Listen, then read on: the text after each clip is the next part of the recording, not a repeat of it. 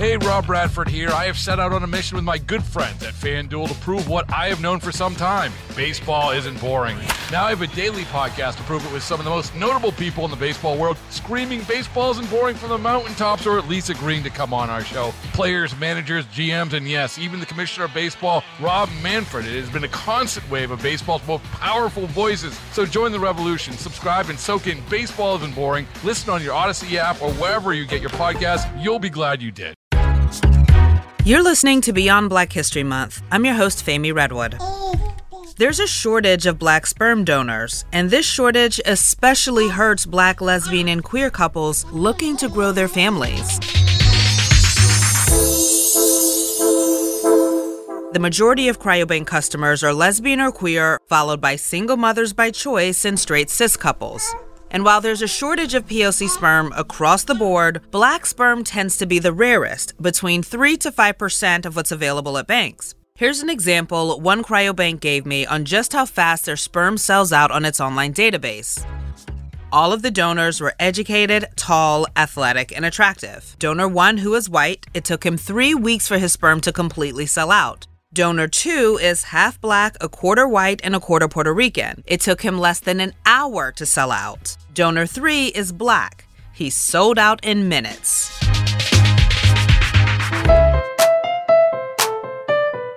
This shortage pushes people to look for sperm elsewhere, like Facebook. There are tons of online groups connecting sperm donors to recipients. Many of these donors are willing to give their sperm away for free, but then there are those who require what's called natural insemination, as in you can have my sperm through unprotected sex. These options can be dangerous. They can also cause massive legal issues around parental rights and child support, even when there's a contract. We're going to dig into all of that, including why black men aren't donating. But first, meet twenty-nine-year-old Matoshe Julian West. She just graduated with her master's and is on her way to becoming a behavioral analyst. She's also a content creator who focuses on the issues black women face. Did you know that infertility affects black women twice as more likely as married white women? Matoshe met her wife Yvette on Twitter back in twenty thirteen. It's like typical like lesbians, you know, everybody meets online. They liked each other, but remained friends for years, living in different cities, until Matoshe got on a bus to see Yvette. Had a great time, and by the end of the night, I was like, guess what? You're my girlfriend. Their only problem? Yvette wanted kids, Matoshe did not. I wanted to be like the cool, rich aunt, and I told her, I'm like, I can like... be your friend, like learn to be your friend, because I really don't want to be a mom. Until one moment changed her mind. She just looked at me and she was like, you and the dogs are enough. So if you really don't want children, I don't want them either. And it's okay. And she's never brought it up again. In that year, I went and got therapy, worked out like what, like what could be the reason why I don't want them. And I woke up one day and I told her, I was like, I want to be a mom. She thought getting pregnant would be easy, in part because growing up, society and the media pushed this racist stereotype that black women were hyperfertile.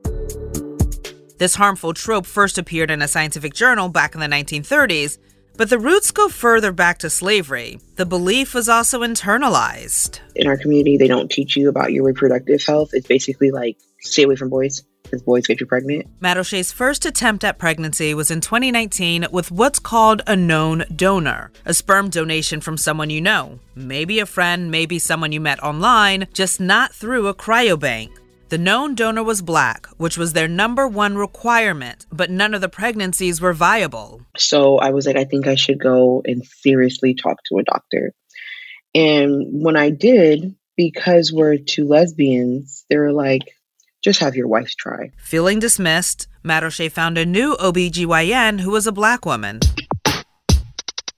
She was diagnosed with P C O S, a common yet treatable condition that can cause infertility. They decided the best chance for a successful pregnancy was to do everything through the medical system, so they turned to a cryobank. Because I'm like, obviously, black people are infertile and black people are lesbians. Black people want to reproduce. So there's going to be like options. Nope. So I was like naive. And I remember my first website, I was like, okay, African American, you know, like doing my thing. And only two people showed up. Two. Similar numbers at cryobanks nationwide. You go into panic mode because I'm like, I want my baby to look like me. I'm not white. Eventually, she found a donor who was black, but also Haitian. Yvette is African American and Matoshe is Haitian. I'm like, oh my God, this is perfect. I'm Haitian.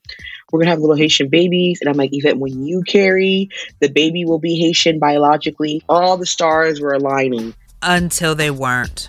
Matoshe and the donor weren't compatible because they both carried genes that could cause health issues for the child. I think that's when like reality started to set in. And Yvette's like, we might have to find a white donor. And I remember I cried. And I'm not saying I don't like white people. It's just, I want my kid to look like me. She wanted a child that would be connected to her culturally and one that would reflect the family she was raised in. Everybody gets to have a family that looks like them. And I'm going to have this biracial baby. Because I have to compromise something else. Oh, I'm trying not to cry. But I would feel like this is my punishment for not wanting kids in the beginning. It's like irrational thoughts, but like when you're in it, I'm like, this is my karma for calling babies dream killers for years. I was definitely in a work meeting. We were discussing our Pornhub subscriptions for the donors. Wait, what? When they come in to donate, we provide media for them to aid in their donation. Right, right, like the old school magazines. Well, fertility clinics sometimes still have like the old school magazines, but COVID really cleared a lot of that out because you, how do you clean that? That's Elise Mencius. She's a clinic relations manager at Seattle Sperm Bank, one of the top cryobanks in the country. Being approved as a sperm donor is incredibly rare, regardless of race. Depending on the clinic, between one to five percent of applicants are approved, so you can imagine just how rare Black donors are. At the time of this recording, the clinic had one hundred seven donors. None were Black or Indigenous. I got similar numbers from other cryobanks. She says this problem has existed for decades, but it's worse now because there's an overall decrease in all sperm. The pandemic was definitely a contributing factor to that. We shut down just like everybody else did, but we didn't see our donors come back. Like college students who made up a big portion of their donors. Campuses went virtual. So donors could move back home and they're no longer in our area. There was also a higher demand because more people were starting families than before. The pandemic really did have a shift in a mindset for a lot of people. You know, I'm now can work from home. I don't have to pay for daycare. And this exacerbated a problem that was already bad. We're seeing patients wait for a, you know, donor of color versus a white donor. We're seeing five times longer. She says the average wait time for a Black donor is up to a year and a half. It's almost unfair. And if looking for a specific ethnicity, well, that can be nearly impossible. My name is Doctor Michael A. Thomas. I am a professor and chair of the Department of Obstetrics and Gynecology at the University of Cincinnati College of Medicine.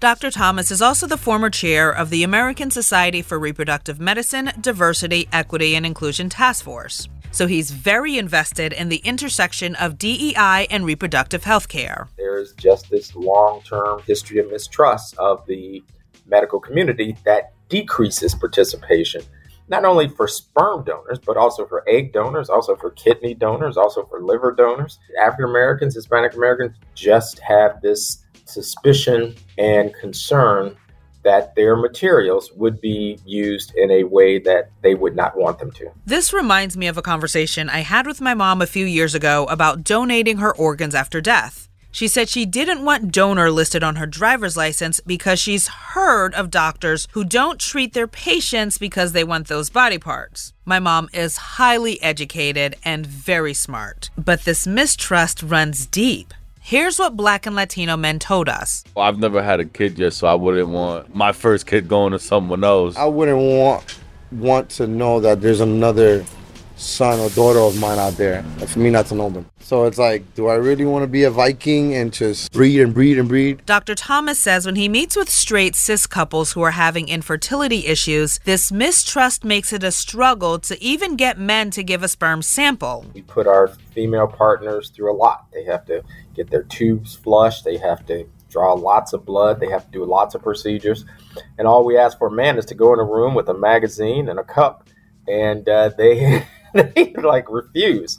And they do ask. They said, well, you know, what are you doing with this stuff? He says this resistance largely comes from Black and Latino men. Not just Cus- uh, Tuskegee. It's more than Tuskegee. People see it every day on television and movies where some mad scientist is doing something weird to a human being. It's also the stereotypes of science, and medicine has gotten a stereotype for whatever reason. African-American men have gotten a stereotype for whatever reason. And for whatever reason, that has come and cause this collision of ideas. Every cryobank has its own standards, but a lot of them are similar. At Seattle Sperm Bank, donors have to be between eighteen and thirty-nine years old, have a G E D or high school diploma, and it's preferred for donors to either be a college student, have a college degree, or be a working professional. And they must pass a criminal background check. We try to be flexible when it comes to some of those things because we understand life happens. Do parents care, though, about their donors either having a degree or having a criminal background? The criminal background check, you know, you're trying to envision who this person is and them contributing their genetics to your future offspring and definitely playing an interesting role in your life. Whether, they, you know, you know them the whole time or you meet them one time when your offspring's eighteen. This is still a person who exists in your sphere. We're not, you know, you got too many speeding tickets or you got a D U I and you made a mistake. We're understanding. We talk to them about what, what we find on there. So we know, we know they're human. When it comes to the degree, we do see people request, you know, and, you know, people sometimes intended parents are, or parent are looking for somebody who has the same level of education they have. You know, I graduated, it's really important to me, or there's little things that stick out that become meaningful. Donors have to also pass multiple semen analyses to ensure the sperm can survive the medical process. There's also health screenings, including blood work and a physical. If applicants are accepted, they can begin donating for seventy dollars per sample, no more than three times a week. And they're asked to come in at least once a week for six months. That's a lot of work. For what many don't see as a lot of money, which takes us to another prohibitive aspect. The donor has to have the time to do that. But Elise says most people don't donate for money, but to help. Maybe they have a friend who relied on a cryobank, or maybe they're a parent. And they're just like, my kids are everything to me, and I couldn't imagine myself being in those shoes. People who use known donors instead of a cryobank do this for a variety of reasons. A known donor is usually cheaper, the recipient has the opportunity to meet the donor before deciding on their sperm, or they don't want to wait for black sperm to become available. And there's tons of places where they can find a known donor. Hiring a friend, putting ads in Facebook, putting ads in uh, Craigslist and things like that. Experts say none of it is safe. First, there's possible genetic issues. These sperm banks do a very good job of trying to, one, find someone that is without diseases and without a significant medical history or significant psychiatric issues. So the sperm banks do a great job in trying to make sure that you don't end up with a child that has a, any potential medical problems down the line. When you're going to a sperm bank, not just us, but any reputable sperm bank, we're licensed and governed. Th- that's what the regulations are there for, to keep us safe and keep everything honest. Next, personal safety. I spent months in some of these Facebook groups that connect donors to recipients. Some donors will ship their sperm or give it to the recipient in a public place. Other donors require natural insemination, as in sex. Admittedly, my first thought was, this seems really predatory, but there are women in these groups who only want sperm via natural insemination because they believe they're more likely to get pregnant that way. I've seen these movements, I've seen these sites, these I'm a free sperm donor and just come to me because it's free, and I've gotten a lot of people pregnant. Yeah, it doesn't, I mean, it doesn't sit well. Matoshe joined some Facebook groups, but decided not to go this route for safety and legal reasons. Depending on the state, known donors can be required to pay child support. Known donors can also get custody. And either can happen even if there's a contract. In addition, experts say under many indigenous tribal laws, if the parents haven't gone through the legal process of signing away rights, the tribe can claim parental rights. And I was like, I don't like, I don't know this person. And what if they, you know, donate their sperm and then nine months from now, they want to be a part of this kid's life. And then now I'm co-parenting with a man I don't know. And now I have to explain to my son that, yeah, that's your dad, kind of. And I'm not knocking people who do it because I'm financially lucky. But what fit for me and my family was to just go through a cryobank because I just didn't want to run those risks. Legally, our donors have relinquished their parental rights, and that protects both the intended parents and themselves. You're still going to get the opportunity to have that connection with the donor when the offspring reaches the age of eighteen. And we also provide a safe, anonymous platform for um, families to connect who have used that donor. So you can connect with other families using us. You aren't missing out on some of those things.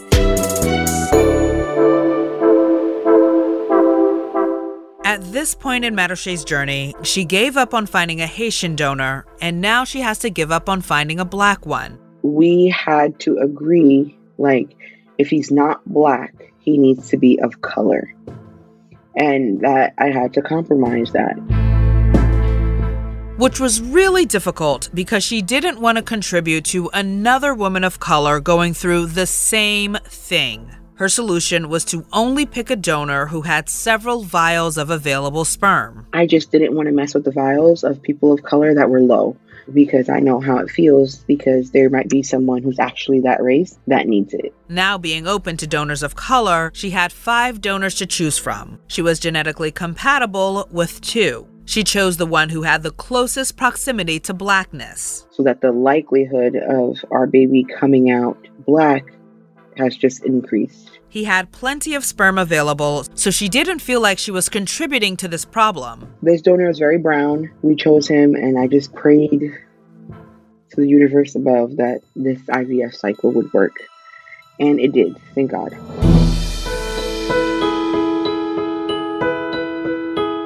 Hey guys, I know it's been a while. I'm pregnant.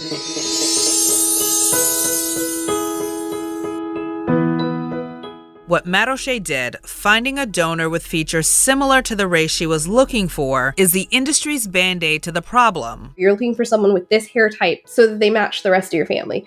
You're looking for this kind of bone structure.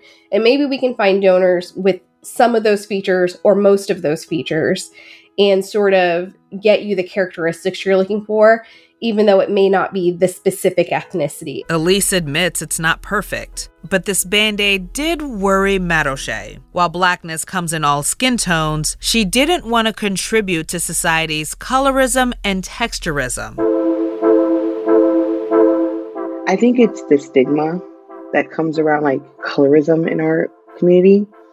I didn't want someone accusing me of wanting a light-skinned baby or a baby with good hair. Like, you hear that all the time, like, oh, you know, she had a designer baby because she wanted, like, a baby that, like, had light eyes, light hair, curly hair. She also didn't want to be a part of the fetishization of mixed children, which is very apparent in some donor groups. Listen as she describes one online exchange. In that page, it would be like, we're a young couple, we're twenty-five, my wife's a doctor, I'm a nurse, but we prefer a Black donor. And then you look at the picture, and they're two, like, blonde hair, blue eye, white women. And one day I just was fed up and I was like, what's your fascination? And a lot of them will say, well, if I was dating a black man, black man, what would be the difference? The difference is you're not dating, you're not dating a black man. That's the difference. The difference is your partner isn't Black. So your baby doesn't reflect your family. When there are people like me who are actually Black struggling to find just one. Black lesbian and queer couples say they need a solution, and it begins with education or re-education. they tell black men like, oh, don't do that because then eighteen years later, a kid's going to come looking for you or they're going to make you pay child support. We need, you know, to continue to change the language around it, you know, and take away the idea that it sort of has this burden of you're abandoning your children. It has this burden of the black man having a lot of children and leaving them. The negative way sperm donation is portrayed in entertainment hasn't helped. It's hard to fight some of the media. You know, it's a shady sperm bank. Lab locations could be an issue. Many cryobanks are in areas with low black populations. But according to the online data at one cryobank in Atlanta, a city with a very high black population, there were only four black donors. So maybe location isn't the problem. According to Doctor Thomas, the problem is communication. Their marketing abilities has to be a little different than what they're doing now. Like barbershops. You know, I go to the barbershop, there's a guy selling me Tom Cruise movies that they recorded in the back of the movie theater. And that's worked so well, to be honest with you, in trying to recruit African-American women for studies. Go to the beauty shops, because that's where people are. At the barbershops I've ever gone to, I've never seen ads for sperm donors there. If you go to enough barbershops, you're going to get enough people. You just need to have somebody recruiting. It's going to be a lot of talk. And that talk brings awareness that there's even a problem, a problem he believes many African-American men will want to solve. For everyone that's going to say no, there's going to be the silent guys who will say, hey, I may look at that. You know, just you know, let me take that card and let me think about it. And uh, there's always going to be that guy who may actually think about it. And because they may want to help somebody. Elise says Seattle Sperm Bank has constant conversations about where they market, how they market, and who's on their advertisements.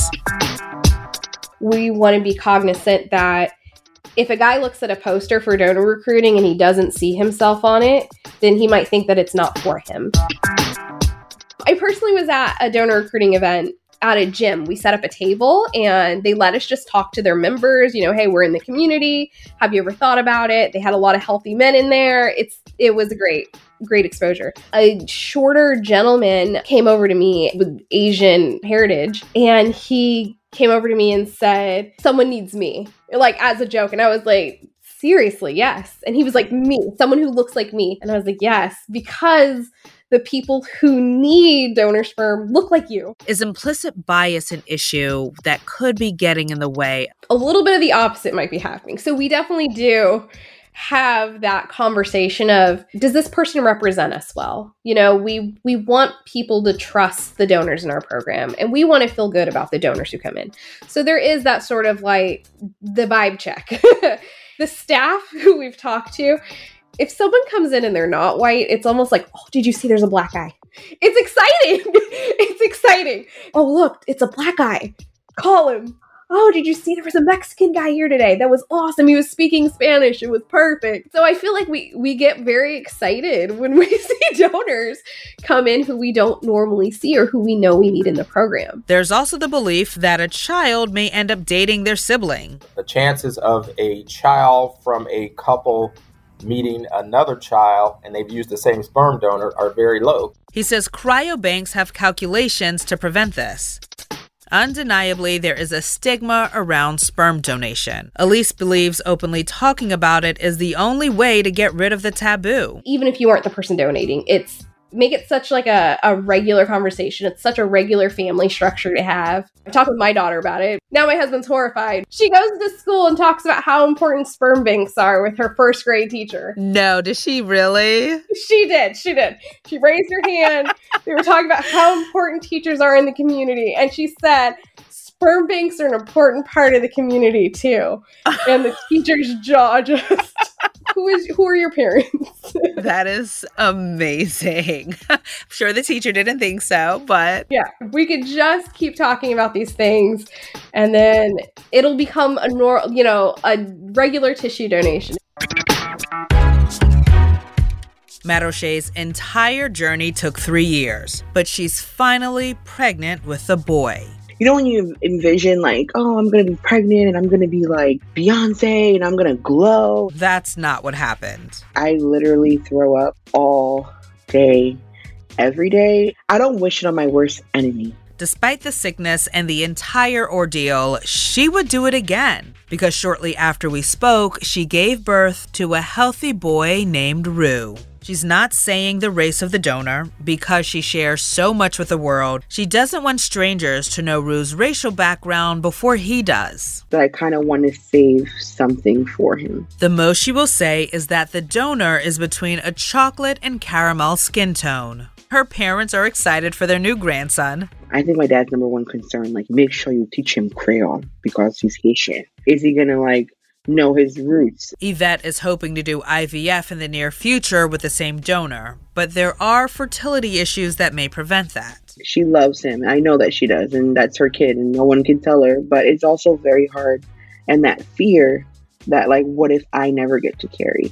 And, like, as happy as she is, I know that she's also mourning her journey. Despite those fears, she's excited for the future. Playing Haitian music on Sunday mornings and dancing. I think I just, like, can't wait to watch Yvette be a mom. So, like, I'm just, like, excited to see, like, her showing, like, she plays softball, like, him playing, like, baseball in the yard with her.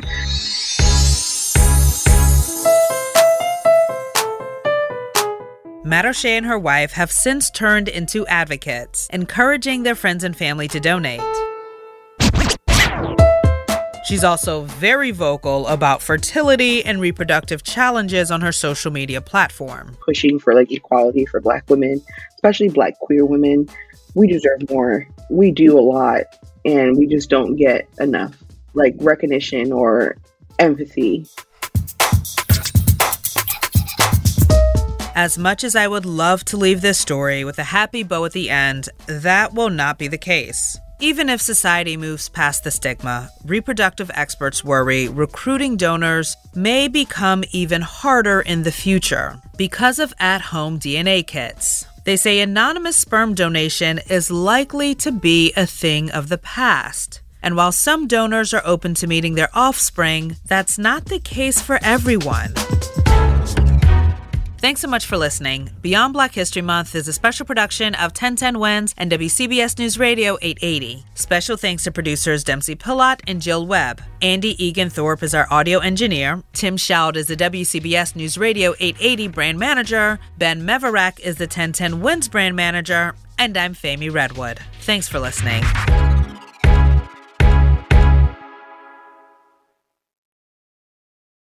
Hey, Rob Bradford here. I have set out on a mission with my good friends at FanDuel to prove what I have known for some time: baseball isn't boring.